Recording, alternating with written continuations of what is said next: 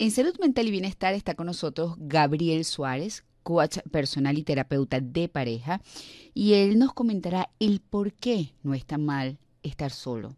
Debemos conocer los beneficios de la soltería. Buenas tardes, Gabriel, gracias por acompañarnos una vez más. Hola, María Laura, muchas gracias a ti por la invitación. Buenas tardes a toda tu audiencia. A ver, Gabriel, ¿por qué tú dices que no está mal estar solo y que debemos conocer los beneficios de la soltería? Ok, fíjate que yo, en lugar de hablar de beneficios, diría que hablaría de oportunidad. La oportunidad que hay detrás de la soledad, que es muy distinto a la desolación. Y esta es una distinción que es importante hacer, porque la desolación tiene que ver con la aflicción que siento por la ausencia de otro o de los otros.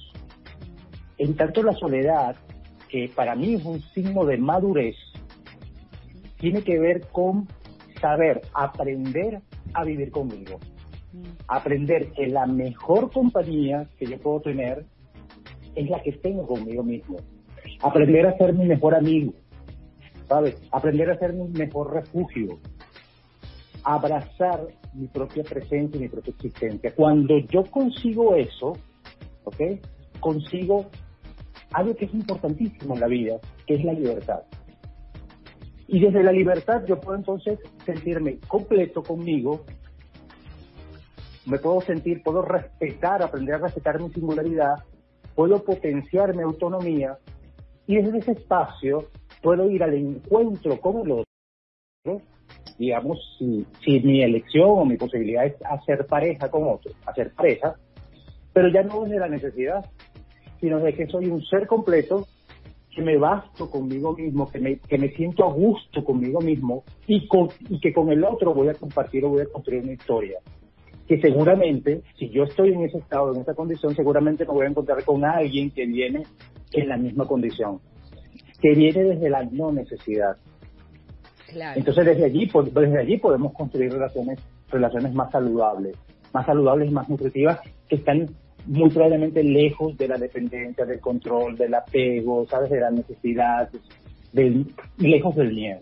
Entonces ahí es donde yo veo una gran oportunidad en reconquistar ese espacio de soledad, de estar que tiene que ver con estar, que en realidad nunca estamos solos, estamos con nosotros mismos. Pero nos cuesta mucho trabajo. Bueno, la verdad es que a ti te hablan de soledad y te hablan siempre desde lo negativo, para comenzar. Uh-huh. Lo otro es que a ti te educan desde pequeño para vivir con otra persona, no vivir con los demás, vivir con otra persona, ese es otro paradigma. Uh-huh. Es decir, que para poder llegar a ese estado que tú describes de estar bien con uno mismo y acompañados de uno mismo, cuesta mucho. Es un aprendizaje ya después de adulto que comienzas a experimentar si te lo propones. Claro, por eso es que hablo que es un signo de madurez. Mm. ¿Sabes? Aprender y llegar, conquistar ese estado es un signo de madurez. Porque claro, venimos con muchos paradigmas, como lo acabas de mencionar, venimos con el paradigma de la media naranja, venimos con el paradigma de que es el otro, la otra, la que me van a hacer feliz, la que me van a completar, la que me van a permitir, la que, ¿sabes? Donde yo voy a conquistar esos espacios de plenitud, de satisfacción, claro. Cuando en realidad la felicidad para mí es una conquista personal. Mm. Es una conquista personal, porque si la pongo en manos de otro, de la compañía de otro, entonces estoy dependiendo de que esa persona esté o no esté. Entonces yo en ese momento pierdo libertad. Yo no estoy diciendo con esto que vivir con otros, acompañar, tener un compañero de ruta, no sea importante. Claro que sí, es muy nutritivo, por supuesto que sí. Amplifica quizás mi estado de felicidad, pero también, si yo no estoy bien conmigo, la compañía con el otro puede también amplificar ese estado de infelicidad que tengo, y puede hacer esa vida en pareja tremendamente infeliz, terriblemente infeliz. Bueno, yo te iba a comentar que tú dijiste una palabra clave, que es acompañar. Uno busca un compañero, pero también inclusive en esa búsqueda de compañero, y aunque no debería buscarse porque las cosas llegan, ¿verdad? La gente centra esa búsqueda en sexo, en dependencia económica, y entonces precisamente de allí es que vienen muchos de los fracasos, cuando comienzas a buscar esa compañía desde una óptica equivocada. Uh-huh. Que es desde la necesidad, uh-huh. ¿Sabes? Por eso es que siempre digo que para mí una relación de pareja son dos soledades que se eligen uh-huh. libremente, sin necesitarse, por el solo placer de construir una historia juntos, además por el tiempo que dure, uh-huh. ¿sabes? Claro. Y donde cada uno pueda vigorizarse en esa relación y potenciar desde allí lo mejor de cada uno de ellos. Pero es mi responsabilidad, primero que nada, o sea, yo siempre digo que para tener una buena relación de pareja, para tener una buena compañía, hay que estar en paz consigo mismo, hay que tener una buena relación consigo mismo. Porque entonces yo voy al encuentro del otro, voy a la relación, ya no de la necesidad, no necesito de ti para ser feliz, ya yo soy un ser feliz. Ahora contigo puede ser que amplifique ese estado de felicidad. Qué bueno. Que ya yo tengo construida dentro de mí, y vamos juntos a construir esto, y vamos juntos a potenciar esto, pero no te necesito, y tampoco quiero que tú me necesites para ser feliz, porque si tú me necesitas para ser feliz, me estás dando a mí una responsabilidad que yo probablemente no voy a poder manejar. Así es. Y eso hace que perdamos libertad, y yo siempre digo que cualquier cosa que amenace tu libertad, cualquier supuesto amor que amenace tu libertad, es cualquier cosa menos amor, es cualquier cosa menos amor. Porque lo llamarás apego, lo llamarás dependencia, y eso por supuesto va a generar estados de control, de celos, de insatisfacciones, de sufrimiento. Y yo a veces digo, pero espérate, ¿cómo es que el amor te va a generar sufrimiento?